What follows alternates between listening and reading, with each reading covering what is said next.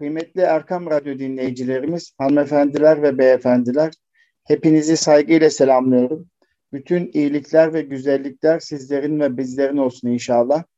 Bendeniz Nuri Özkan, İstanbul Gönüllü Eğitimciler Derneğimizin katkılarıyla hazırladığı Eğitim Dünyası programındayız efendim. Kıymetli Erkam Radyo dinleyicilerimiz, tabii geçen hafta 6 Haziran'da çocuklarımız liselere giriş sınavı adı altında 2021 LGS sınavına girdiler. 1 milyon 243 43 bin 801 öğrenci sınava katıldı ve iki oturumda gerçekleşti. Öncelikle kıymetli yavrularımıza geçmiş olsun dilek ve temennilerimizi iletiyoruz. Her biri sene içerisinde pandeminin gölgesinde, salgının gölgesinde çalıştılar, çaba gösterdiler. Alın ve akıl terinin karşılığı olacağını ümit ettiğimiz sınava girdiler ve şu anda 30 Haziran tarihinde sınavın açıklanmasını bekliyorlar. İşte bugün İstanbul Gönüllü Eğitimciler Derneğimizin katkılarıyla hazırlanan Eğitim Dünyası programında ben Deniz Nuri Özkan LGS sınav sonuçlarını değerlendirmeye çalışacağım. Daha sonra da Milli Eğitim Bakanlığımızın bazı uygulamalarından bahsedeceğim. Önümüzdeki 26-27 Haziran tarihinde sınava girecek olan lise öğrencilerimizle ilgili olarak kısaca bazı bilgileri paylaşacağım. Dolayısıyla inşallah Eğitim Dünyası programını bu şekilde götürmüş olacağız. Evet, kıymetli Erkam Radyo dinleyicilerimiz 1 milyon 243 bin 801 öğrencinin katıldığı sınav iki oturum halinde 973 yurt içi ve 5 yurt dışı sınav merkezinde 17.793 okul ve 82.355 salonda gerçekleşti. Salona yaklaşık 350 bin sınav görevlisi katıldı ve sınavın sonuçları da inşallah 30 Haziran 2021 tarihinde açıklanacak. Peki bu sınavla alakalı olarak nasıl bir değerlendirme yapabiliriz? Soruları nasıl bulduk? Matematik soruları nasıldı? Türkçe soruları nasıldı? Fen bilgisi soruları nasıldı?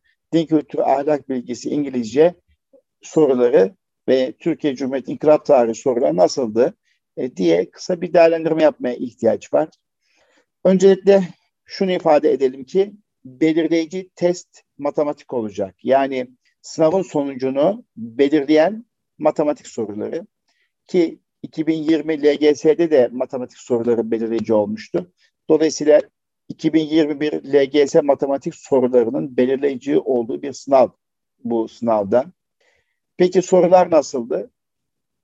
Problemler gerçek hayata uygun modellerle zenginleştirilmiş. Sorular dikkatli okumayı gerektiriyor. Anlamlandırmayı ve odaklanmayı gerektiriyordu. Zor sorular yer aldı. Güçlük derecesi yüksek bir sınav olduğunu söyle, söylemek mümkün. Nitekim de çocuklarımızın çok zorlandığını, matematikte çok zorlandığını söyleyebiliriz. Birden fazla öncünün kullanılmasıyla güçlük derecesi gerçekten artmış. Özellikle matematikte. Kısacası bu sınavdan matematik sezgisi yüksek, soruyu çözmeye başlamadan önce bu koşullara dikkat ederek planlama yapabilen öğrenciler başarıyla bu sınavdan çıkmış olacak.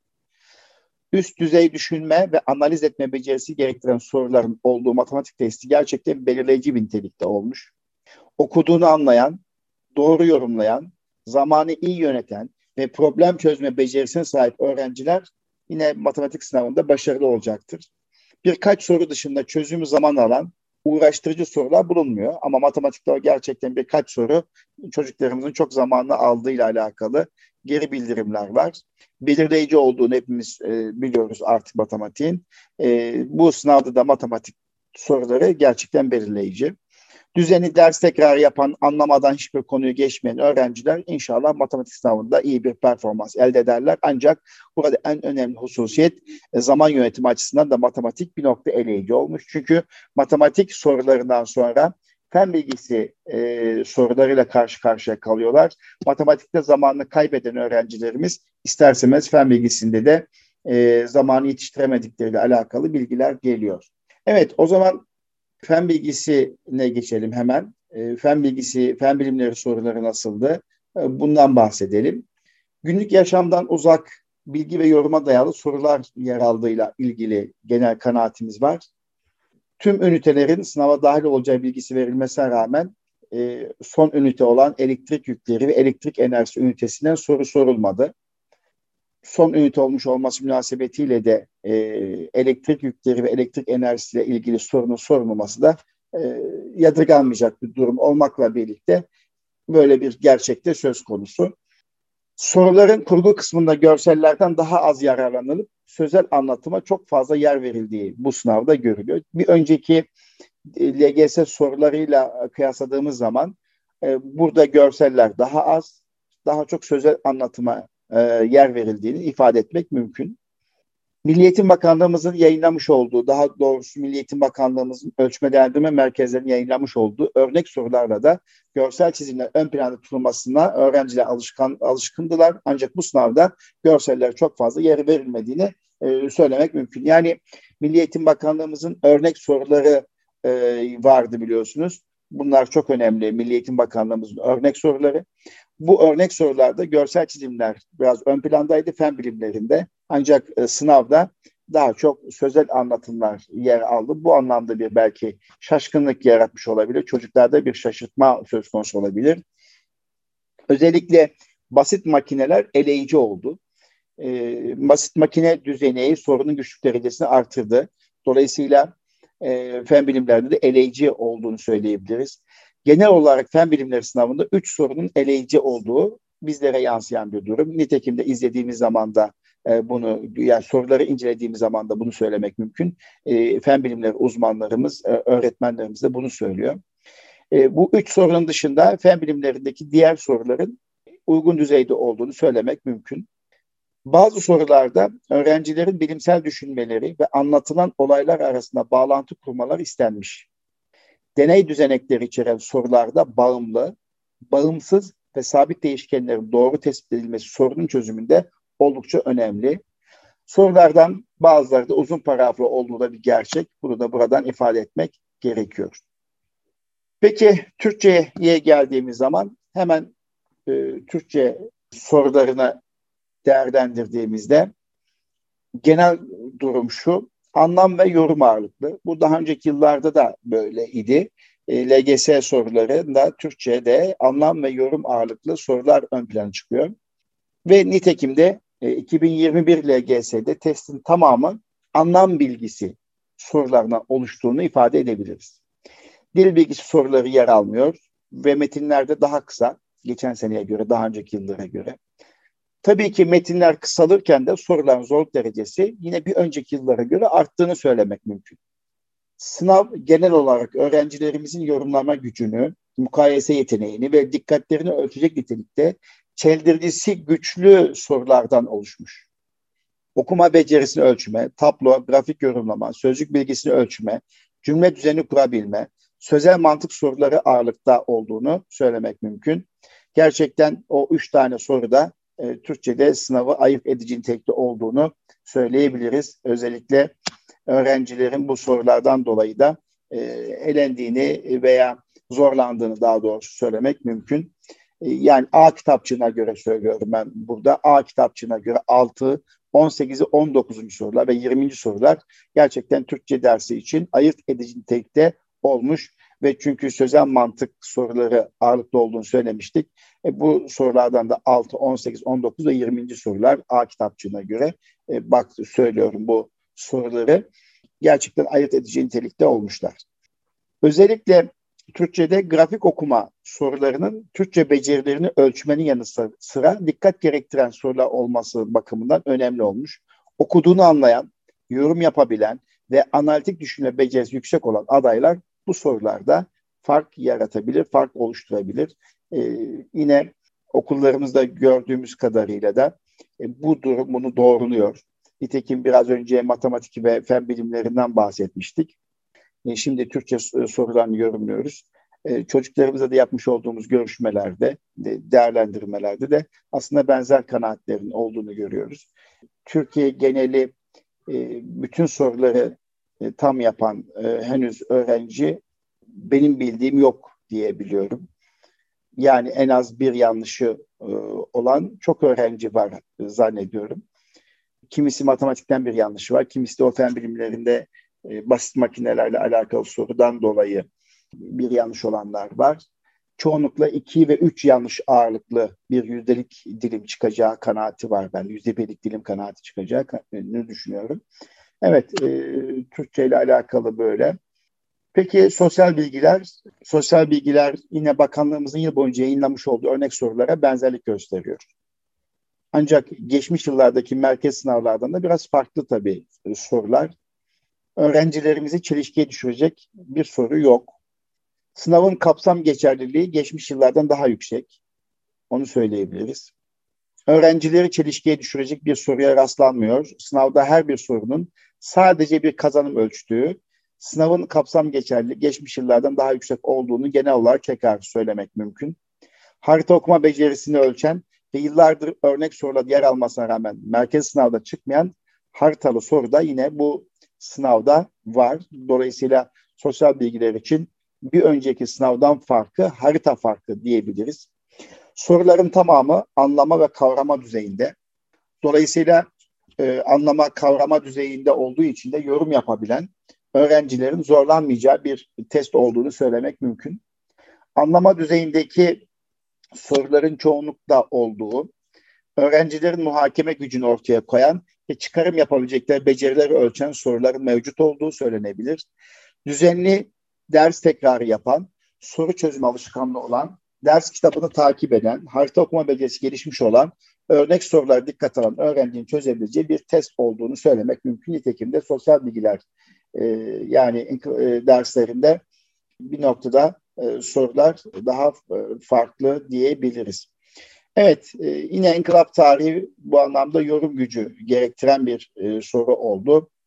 E, inkılap tarihi, e, Türkiye Cumhuriyeti İnkılap Tarihi ve Atatürkçülük dersi 8. sınıf müfredat uygun bir test olarak hazırlanmış. Sorular kazanımlar uygun olarak hazırlanmış. Bunu söyleyebiliriz. Tarihsel bilgi birikimine sahip öğrencilerin akademik seviyesini ve yorum gücünü iyi ölçen sorulardan oluşmuş. Bunu söylemek mümkün. Sınavda yer alan sorularda verilen bilginin analiz edilerek öğrencilerin düşünme becerisi, alan ve kavram bilgisi sorulmak istenmiş ve bu da iyi bir şekilde sorulmuş, o görülüyor. Özür diliyorum. Sorular müfredata oldukça uygun olduğu biraz önce söylemiştim. Soruların dağılımı kazanımlara göre dengeli bir şekilde olmuş. Sorular oldukça anlaşılır ve açık. Öğrencilerin verilen bilgiyi analiz etme yani düşünme ve yorumla becerisi ölçülmek istenmiş. Bundan dolayı da inkılap tarihi genel olarak basit olarak söylemek yani kolay olduğunu söylemek mümkün. İngilizceye gelince tabii her yıl olduğu gibi İngilizceye de kelime bilgisi ön plana çıkmış. Bu İngilizce için her yıl genelde bu tabiri söylüyoruz. Sınav ders kitabıyla uyumlu olmuş. Genel kanaat uzmanların kanaati, bizim de kanaatimiz kitaptaki ilk 9 üniteden hazırlanmış. İlgili ünitelere ait kazanımlar dengeli bir şekilde test edilmiş. Sorular oldukça anlaşılır ve net. Öğrencilerin kelime bilgisi ve dikkatten ölçen sorulara yer verilmiş. Hedef kelimelere çalışılmış. Yönerge ve seçenekleri dikkatli bir şekilde okuyup soruları çözmüş olan öğrenciler başarılı olacağı kanaati var. İngilizce soruların geçmiş yıllarda olduğu gibi öğrencileri zorlamadan belirtilen kazanımla ölçtüğünü söylemek mümkün. Sınav e, belirlenen İngilizce seviyesine göre hazırlanmış ve sorular dengeli bir şekilde dağıtıldığını buradan ifade edebiliriz kıymetli Erkam Radyo dinleyicilerimiz. Dolayısıyla özetleyecek olursak kıymetli Erkam Radyo dinleyicilerimiz LGS sınavına geneline baktığımızda matematik bölümünün uzun ve zaman alıcı sorulardan oluştuğu ve öğrencilerimizin matematik sınavında zorlandığıdır. Fen bilimleri dersinde ise soruların geçen seneye göre zorluk derecesinin daha fazla olduğunu söyleyebiliriz. Ayrıca biraz önce söyledik, e, fen bilimlerinde de son üniteden soru sorulmadığını e, tekrar vurgu yapmak istiyorum. Bu nedenle öğrencilerin sıralamalar, yüzdelik dilimlerini matematik ve fen bilimleri dersleri belirleyecektir. Birinci sonuçumuz, sonuç raporumuz, özetimiz bu. Gelelim sözel bölüme. Sözel bölümde de Türkçe bölümünün okuma becerisi güçlü, dikkat becerisi yüksek öğrencilerin yapabileceği tarz sorulardan oluştuğu gözlemlenmiştir. İnkılap Tarihi ve Atatürkçülük bölümünde ise genel olarak paragrafı yorumlamaya, harita okur yazarlığı ve tablografik okumaya dayalı sorular sorulduğu bunu söyledik. Onu tekrar hatırlatıyoruz. İngilizce ve din kültürel bilgisi bölümlerinden de düzenli çalışan, dikkatli olan, e, öğrencilerin rahatlıkla çözebileceği tarzda sorular sorulduğunu tekrar burada ifade ediyoruz. Düzenli kitap okuyan, öğrencilerin okuma, anlama ve zamanı iyi değerlendirme konusunda daha başarılı olacaklarını bu sınavda gö- gözlemledik. Tekrar bunu özetliyoruz. Bu arada tabii din kültürü ahlak bilgisi sorularla ilgili de kısa bir değerlendirme tekrar yapmak istiyorum. Atladım galiba onu. Din kültürü ahlak bilgisi soruları da öğrencilerimizin okuma, anlama, yorum yapabilme becerini ölçmeye yönelik bir şekilde hazırlanmış. Sorularda metin, ayet ve hadis kullanı, kullanılarak kazanımla günlük hayatı ilişkilendirilmiş. Bu daha önceki yıllarda da böyle oluyordu. Ayet ve hadis kullanılarak kazanımlar günlük hayat ilişkilendiriliyordu. 2021 LGS'de kader inancı ünitesinden iki soru, zekat ve sadaka ünitesinden dört soru, din ve hayat ünitesinden üç soru ve Hz. Muhammed sallallahu aleyhi ve sellem örnekle ilgili kısımdan da bir soru sorulduğunu şöyle özetleyebiliriz. Müfredat dahilinde Kur'an-ı Kerim ve özellikleri ünitesinden hiçbir soru sorulmamış. Yani yine burada Kur'an-ı Kerim özellikleri ünitesinden soru sorulmadığını görebiliyoruz. Yıl boyunca 8. sınıf din kültürü ahlak bilgisi dersinin kazanımlarını eksiksiz bir şekilde öğrenen öğrencilerin soruları kolaylıkla cevaplayabileceğini söyleyebiliriz. Burada din kültürü ahlak bilgisi ilgili de genel yorum şu. O zaman e, kıymetli e, Erkam Radyo dinleyicilerimiz e, hadise şu ki e, artık Milli Eğitim Bakanlığımızın hazırlanmış olduğu sorular daha çok okuduğunu anlama, analiz ve muhakeme gücüne dayalı sorulardan oluşuyor. Burada en belirleyici ders her yıl olduğu gibi matematik. Bu yıl buna ilaveten fen bilimleri dersinde eklendiğini söyleyebiliriz. Bu yorumların dışında benim acizane söylemek istediğim de bir şey, bir hususiyet var. Türkiye 2020 LGS'ye ve 2021 LGS'ye salgının gölgesi altında girdi. Ve başta ifade ettiğimiz gibi 1 milyon 243 bin öğrenci sınava girdi. Şimdi her yıl sınav sonuçları açıklandığında eğitim uzmanları tarafından Türkiye'deki eğitim kalitesi değerlendiriliyor. Çocukların okuduğunu anlama, analiz, muhakeme durumları değerlendiriliyor. Özellikle matematik sorularını çok zor sormakla, çok eleyici sormakla, belirleyici sormakla aslında her geçen gün çocuklarımızın matematik dersine olan özgüvenlerini ve yapabilirliklerini düşürmek suretiyle de cesaretlerini kırmış olduğumuzu düşünüyorum. Geçen senede yine bu senede şunu görüyoruz. Evet matematik soru itibariyle günlük hayat ilişkilendirilmiş olmasına katılıyorum. Dikkatli okumayı gerektirsin, anlamlandırmayı gerektirsin, odaklanmayı gerektirsin. Eyvallah. Ancak güçlük derecesi yüksek bir sınav olması noktasında endişelerim var. İtirazlarım var. Çocukların Türkiye ortalaması, matematik Türkiye ortalamasını 20 soruda 2.4 veya 4.5 yapmak hiç kimsenin işine gelmez. Ortalamayı çok düşürmekle Türkiye'de çocukların matematik bilmediğini adeta gözlerini içerisine sokarcasına bu derece zorlamanın kime ne katkısı var? Gerçekten bunu sorguluyorum. Ve buna üzülüyorum. Hangi durum ve şartlar çocuklarımızın matematik korkusunu oluşturuyor? Biz ne yapıyoruz ki matematiği korkulu bir ders haline getiriyoruz? İlkokuldan itibaren başlayan bir süreç Ortaokulda çocuklar ortaokula geldikleri zaman matematik cesaretleri kırılıyor. Özgüvenleri düşüyor. LGS gibi sınavlarda da veya okul içerisinde ve okul ortamlarında yapılan sınavlarda da matematiğin zor olduğu algısı yerleştiriliyor. LGS sınavında da belirleyici soruları en fazla matematik dersine çakmak suretiyle, içerisine yedirmek suretiyle de perçinlemiş oluyoruz bu duyguyu. Ardından da gelecek YKS sınavı sonucunda da yine belirleyici ders çoğunlukla matematik veya fen bilimlerinde fizik dersi olması münasebetiyle de biz temel bilimlerde başarısız olduğumuzun inancını oluşturacak bir toplum yetiştiriyoruz. Buna itirazım var. Bundan dolayı rahatsızım. Yani matematik derslerinin, matematik sorularının sürekli belirleyici nitelikte olması, zor soruların hep bu derse yedirilmiş olmasına itirazım var. Evet, her derste bir tane soru belirleyici olsun. Bu Türkçe'de olsun, sosyal bilgilerde olsun, matematikte olsun, fen bilimlerde olsun. Ama suçlusunun matematik dersi yapılmasına itirazım var. Dolayısıyla ölçme değerleme e, Eğitim Teknolojileri Genel Müdürlüğü'ne aslında eğer Erkam Radyo üzerine mesajım şu. Ne olur? Türkiye'de matematikle baş edemeyen nesil yetiştirme noktasındaki gayretinizi tebrik ediyorum. Ama zıttı olmasını istiyorum. Bu gayret istemiyorum.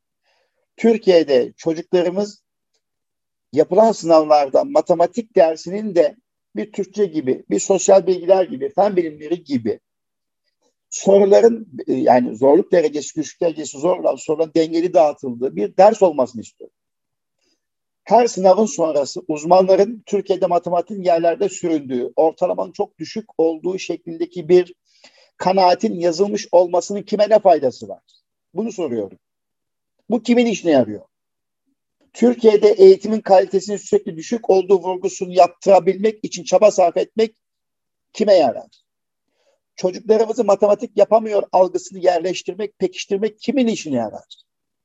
Ne fayda görür? Buradan şunu söylüyorum. LGS sınavlarında, YKS sınavlarında algıyı değiştirmek gerekiyor. Her derste zorluk derecesi, güçlük derecesi sorular olmalı. Bu sadece bir derse yüklenmemeli. Bir matematik sorumlu olmamalı. Matematik dersiyle ilgili Türkiye'de çocukların başarısı olduğu algısını her geçen gün pekiştirmenin doğru olmadığını bir kez daha özetlemek istiyorum. Onun dışında anlama, yorum elbette önemli. Analiz önemli. Muhakeme sorusu önemli. Ancak matematik düşmanı, matematik yapam yapamıyorum, edemiyorum tutum ve alışkanlığı içerisinde bir neslin hayatı hazırlanması arzu etmiyorum. Burada Milli Eğitim Bakanımıza, buradan bürokratlarımıza diyorum ki ne olur Ölçme Değerlendirme Genel Müdürlüğü'ndeki matematik sorularını hazırlayan uzmanlarla tekrar bir araya gelin. Bu algıyı değiştirelim. Bizim çocuklarımızın matematiği yapabileceğini, yapabildiklerini, inancını teyit edelim. Bu şekilde sorular hazırlanması noktasındaki önerilerimi kabul etmenizi istirham ediyorum efendim. Evet, kıymetli Erkam Radyo dinleyicilerimiz, hanımefendiler, beyefendiler bir sınavı bu şekilde dilimizin döndüğü kadarıyla değerlendirmeye çalıştık. İnşallah 30 Haziran tarihinde sınav sonuçları açıklanacak. Sonra zorlu bir tercih dönemi başlayacak. Bu asıl zor kısmı da burası. Şimdi bakanlığımızın çok güzel bir organizasyonu oldu. Çok da duygulandım. Özellikle teşekkür ediyorum bu ince düşünceye.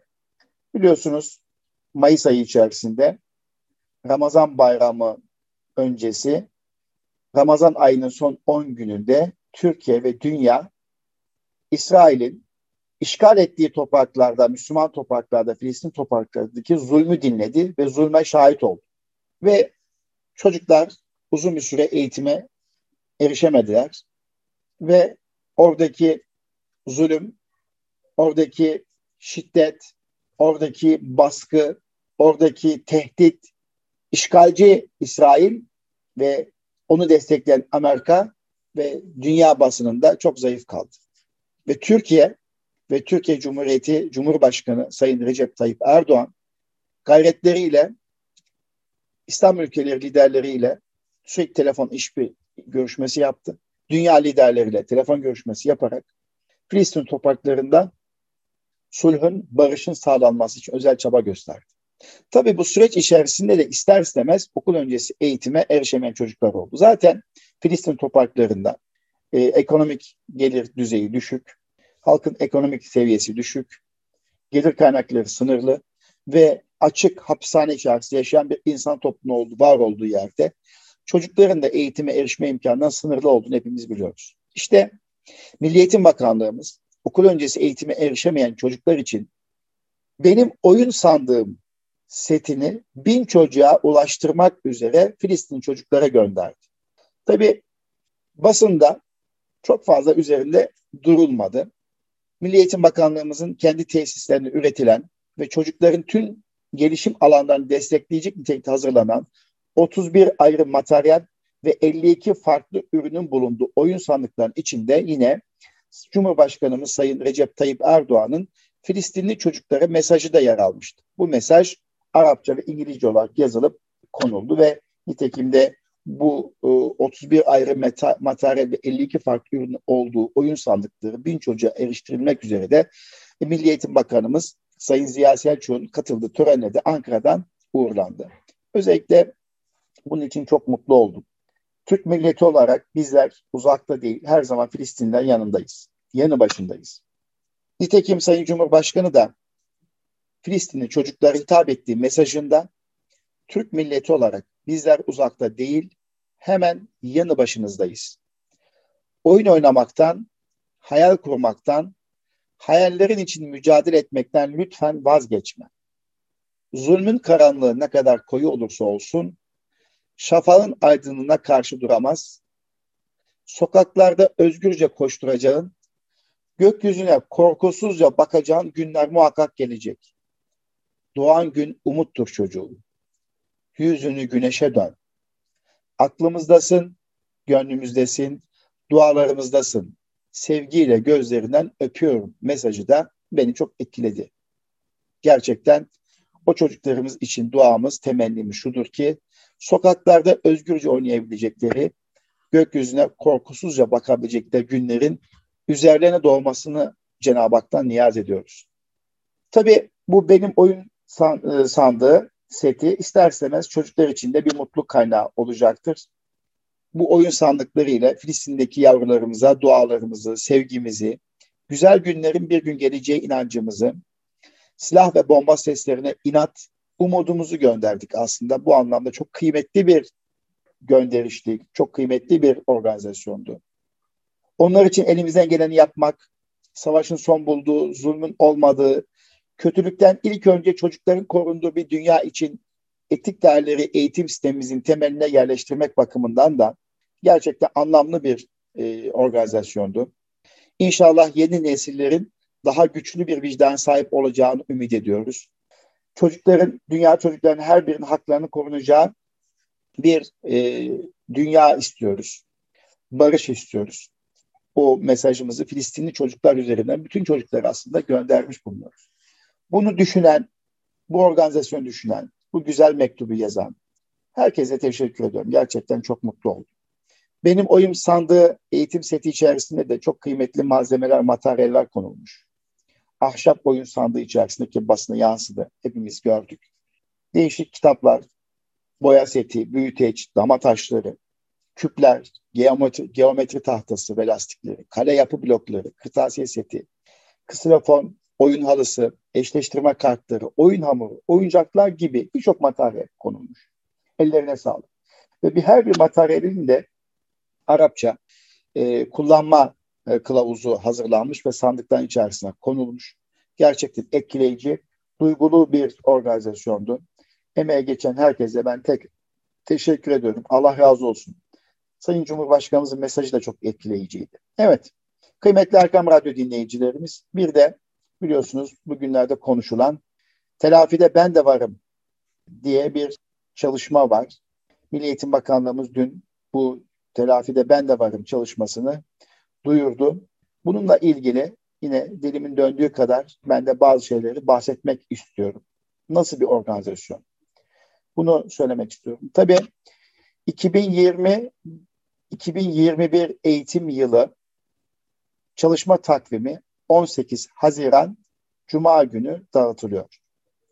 Karnelerin verilmesiyle birlikte sona erecek. Ancak 2 Temmuz tarihine kadar da telafide ben de varım faaliyet e, çerçevesinde. E, aslında bu telafide ben de varım çalışması sadece 2 Temmuz tarihiyle de sınırlı değil, 5 Ağustos tarihine kadar devam edebilecek bir organizasyon. Bu anlamda önemli bir organizasyon olduğunu ifade etmek istiyorum.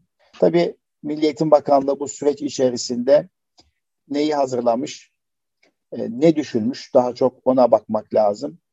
E, Milli Eğitim Bakanlığı bu telafide ben de varım programı kapsamında çocuklarımızın pandemi dönemindeki karşılaştıkları sorunları daha doğrusu akademik e, gelişimden çok, akademik eksiklikten çok sosyal duygusal e, gelişimlere katkı sunacak bir program olması hedeflenmiş. Onu gördüm. O şekilde söyleyebilirim.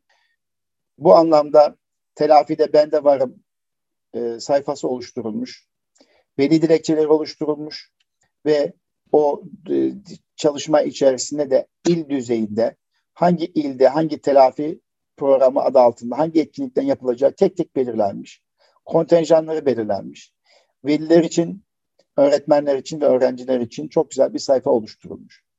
Bu telafide ben de varım e, programı çerçevesinde herkes eğitim gördüğü ilde değil, tatil nedeniyle veya başka herhangi bir nedenle gitmiş olduğu ilde ilgili okullara başvuru yapmak suretiyle telafide bende varım etkinliğine katılabilecek. Bu çerçevede kimileri akademik, kimiler sosyal duygusal gelişim, kimiler sportif, kimiler kültürel e, çalışmalarda e, eğitim öğretimi sürdürebilecekler. Tabii ki katılımın güzel olmasını arzu ederim. Tabii yaz mevsiminde öğrencilerimiz, aileler tatil yaparken de katılım hangi oranda, hangi sıklıkta olur bilemiyorum. Ancak benim öngörüm şu ki 18 milyon öğrencimiz varsa 18 milyon öğrencimizin yüzde otuzu yani 350-400 bin civarında bir öğrencimizin e, yani 3 milyon civarında bir öğrencimizin bu programa katılabileceği kanaati bende var. Yani e, ne kadar katılım olur derseniz belki de yaz programı nedeniyle bulunduğu illerdeki belediyelerin ve diğer sivil toplum kuruluşlar katkıları da ister istemez bu programa katılımı e, artırabilir. İyi niyetle hazırlanmış bir çalışma. Öncelikle onu söylemek istiyorum. İyi niyetle hazırlanmış bir çalışma. E, inşallah bu programa katılım noktasında e, ümit edilen bir e, çalışma ortaya çıkar. Milli Eğitim Bakanlığımızın sayfasında bu programın usul ve esasları e, hazırlanmış, duyurulmuş. Bununla ilgili yönetmelik hazırlanmış. E, tabii emek verilmiş. Yine bu programa e, hazırlık yapılırken yani telafide ben de varım programının hazırlığı yapılırken de 2023 eğitim vizyon hedefleri e, ve eğitimde fırsat adaletini sağlamak, okullar arasındaki başarı farklılığını azaltmak, öğrencilerin çok yönlü gelişimlerini fiziksel, sosyal, duygusal ve akademik programlar ile desteklemek amaçlanmaktadır şeklinde özetlenmiş programın amacı ve özellikle telafide bende varım programı kapsamında Milli Eğitim Temel Kanunu esas alınarak e, ve Türk Milli Eğitim'in genel amaçları, özel amaçları dikkate alınarak da il koordinasyon kurulu oluşturulmuş. İl koordinasyon kurulu 21 Haziran 2 Temmuz 2021 tarihleri arasında başvuru planlama iş ve işlemlerini alacak. 5 Temmuz 31 Ağustos 2021 tarihleri arasında ülke genelinde Milli Eğitim Bakanlığı'na bağlı eğitim kurumlarında İl Milli Eğitim Müdürlükleri tarafından yine valiliklerin koordinasyonunda eğitim faaliyetlerini gerçekleştirecek şekliyle özetlenmiş. Yani 21 Haziran 2 Temmuz 2021 tarihleri arasında başvuru planlama iş ve işlemleri olacak. Böyle olunca da 18 Haziran günü aslında eğitim öğretim sona ermiş oluyor kıymetli dostlar. Bu telafide bende varım programı kapsamında e, öğrencilere ilgi alanları doğrultusunda beceriler kazandırmak, yeteneklerinin sergilemesi imkan vermek, özgüven, sorumluluk duygusu geliştirmek, evrensel, milli, manevi ve kültürel değerleri yaşatmak, yaygınlaştırmak ve bu değerlerin yeni nesiller aktarımını sağlamak, öğrencilerde gönüllülük bilincini özendirmek, doğa ve çevre bilinci ve benzeri konularda farkındalık oluşturmak amacıyla fiziksel, sosyal, duygusal ve akademik gelişim alanlarında eğitim faaliyeti yapılır şeklinde özetlemek mümkün. Bu faaliyetler katılım noktasında da dilekçeler oluşturulmuş, başvuru şartları oluşturulmuş. İnşallah hayırlara vesile olmasını Cenab-ı Hak'tan diliyorum. Kısacası özetleyecek olursak, Telafide Bende Varım programı kapsamında 21 Haziran 2 Temmuz tarihleri arasında başvuru ve planlama iş ve işlemler olacak. 5 Temmuz 31 Ağustos 2021 tarihleri arasında da ülke genelinde e, bir e, organizasyon yapılacağını tekrar özetlemiş olayım kıymetli Erkam Radyo dinleyicilerimiz, hanımefendiler ve beyefendiler. Efendim biliyorsunuz 26-27 Haziran tarihinde de lise 12. sınıfta okuyan yani 12. sınıf öğrencilerimiz YKS sınavlarına girecekler. Şimdiden onlara başarılar diliyorum. Önümüzdeki haftada Allah nasip ederse YKS ile alakalı bir sohbet planlıyorum eğitim dünyası programında. Milli Eğitim Bakanlığımız buradan bir duyuru yapmak istiyorum. 12. sınıf öğrencilerimize yönelik beceri temelli etkinlik kitabı setlerini yayınladı. Bunu niçin söylüyorum, niçin duyuruyorum? Kıymetli öğrencilerimiz, bizi dinleyen öğrencilerimiz, 12. sınıf öğrencilerimize yönelik bakanlığımızın yayınlanmış olduğu beceri temelli 9 etkinin yer aldığı kitap setini bence inceleyin sınava girmeden önce. Çünkü bakanlığımız daha önce 9, 10 ve 11. sınıflarımız için hazırladığı etkinlik setini bu sefer 12. sınıflar için yayınladı. Öğretim programları dikkat alınarak hazırlandı. İşte bu coğrafya, matematik, fizik, kimya, biyoloji, Türk Dili Edebiyatı, İnkılap Tarihi ve İngilizce derslerini kapsayan bir e, beceri temelli bir e, kitapçık. Bunun ne faydası var? YKS'ye girmeden önce lütfen bu bakanlığımız yayınlamış olduğu ve ogmmaterial.eba.gov.tr adresinde bulunan beceri temelli etkinlikler seti kitabına ulaşmanızı tavsiye ediyorum. Çünkü bu buna bağlı olarak şunu göreceksiniz. Bu 12. E, sınıf beceri temelli kitapları okuduğunuzda, baktığınızda, incelediğinizde 26 Haziran'a kadar göz geçirdiğinizde inşallah 26 ve 27 Haziran'da gireceğiniz sınavda daha başarılı olacağınız kanaati bende var. Benzer soruların çıkmış olması münasebetiyle faydalı olacağını düşünüyorum, öneriyorum. Nitekim ben de şöyle bakıyorum sorulara. Gerçekten buradaki sorular, buradaki kelimeler, buradaki içerikler sizin 26-27 Haziran tarihindeki sınavınızda başarı sağlayacağı noktasında bende kanaat var. Mesela e, coğrafya e, öğretmen olma münasebetiyle coğrafya e, beceri temelli 12. sınıf düzeyindeki ona bakıyorum. Burada dikkat ederseniz size de belki hışırtı sesleri gelecek. Aslında şu anda kitabın sayfalarını çeviriyorum kıymetli e, Erkam Radyo dinleyicilerimiz. Şu anda coğrafya kitabını açtım ve burada e, sizin e, yıl boyunca görmüş olduğunuz yani dört yıl boyunca görmüş olduğunuz coğrafya ile alakalı olarak özet olarak tekrar hatırlatıcı, akılda kalıcı bir şekilde hazırlanmış. Bence burayı kesinlikle atlamayalım. Bunları hızlı bir şekilde gözden geçirelim. Bizi dinleyen, Erkam Radyo'yu dinleyen öğretmenlerimiz, eğitimcilerimiz de inşallah bu süreci atlamazlar. Çünkü biraz önce LGS ile ilgili soruları değerlendirirken gördük ki Milli Eğitim Bakanlığımızın e, hazırlamış olduğu DGS soruları ve beceri temelli sorulara uygun sorular geldiğini ifade ettik.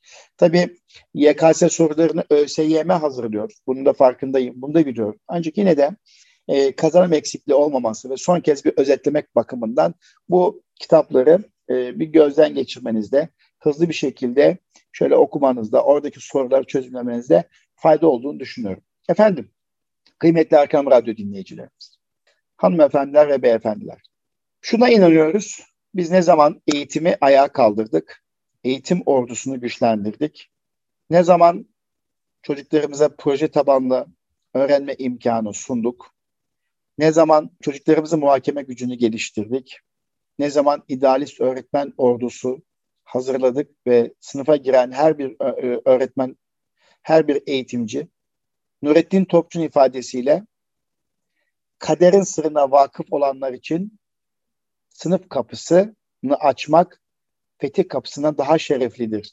cümlesi ve idealiyle sınıfa giren ve çocukların gözlerine sevgiyle, şefkatle bakan öğretmenlerimiz yani İrfan ordumuz ne kadar güçlü olursa inşallah daha güzel sonuçlar elde edeceğiz. İstanbul gönüllü eğitimciler olarak da hem uzaktan eğitimde hem de yüz eğitimde öğretmenlerimizin mesleki gelişimine ciddi bir şekilde katkı sunuyoruz. Nitekim de Haziran ayı içerisinde uzaktan iletişim araçlarını kullanmak suretiyle öğretmen arkadaşlarımızla birlikte oluyor İGEDER. Sunumlar yapıyor, seminerler yapıyor ve öğretmenlerimizle birlikte duygu ve düşüncelerimizi paylaşıyoruz. Güzel saatler, vakitler geçiriyoruz. Ben de pazartesi günü akşam Üsküdar İlçe Milli Eğitim Müdürlüğümüzün değerli öğretmenleriyle birlikte oldum. TÜZDEV'in hazırlamış olduğu üstün zekalı çocukları anlamak konulu kısa bir sunuş gerçekleştirdim. Çok keyif aldım. İnşallah ben bu tip çalışmaların ideal yükleme, dert yükleme adı bakımından fayda olacağını düşünüyorum. Öğretmenlerimizin gayreti kadar, öğretmenlerimizin fedakarlığı kadar sonuçlar alabildiğimiz hepimiz biliyoruz. Biz öğretmenler ne kadar çok gayret edersek, ne kadar samimi işten çocuklara davranırsak karşılığı o kadar güzel olacak. Çünkü o kader şu anda gözlerine baktığımız zihnini dokuduğumuz, kalbini ilmek ilmek sevgiyle, merhametle işlediğimiz çocuklarımız bir gün bizim karşımıza çıkacaklar. Toplumumuzun karşısına çıkacaklar. Bizim verdiklerimizle, değerlerimizle birlikte hizmet edecekler veya hizmet edemeyecek. Hal böyle olunca en büyük iş biz eğitimcilere düşüyor. Bunun farkındayım. Evet. Kıymetli Erkam Radyo dinleyicilerimiz, bir sonraki Eğitim Dünyası programında buluşmak dileğiyle efendim. Kalın sağlıcakla, Rabbime emanet olunuz.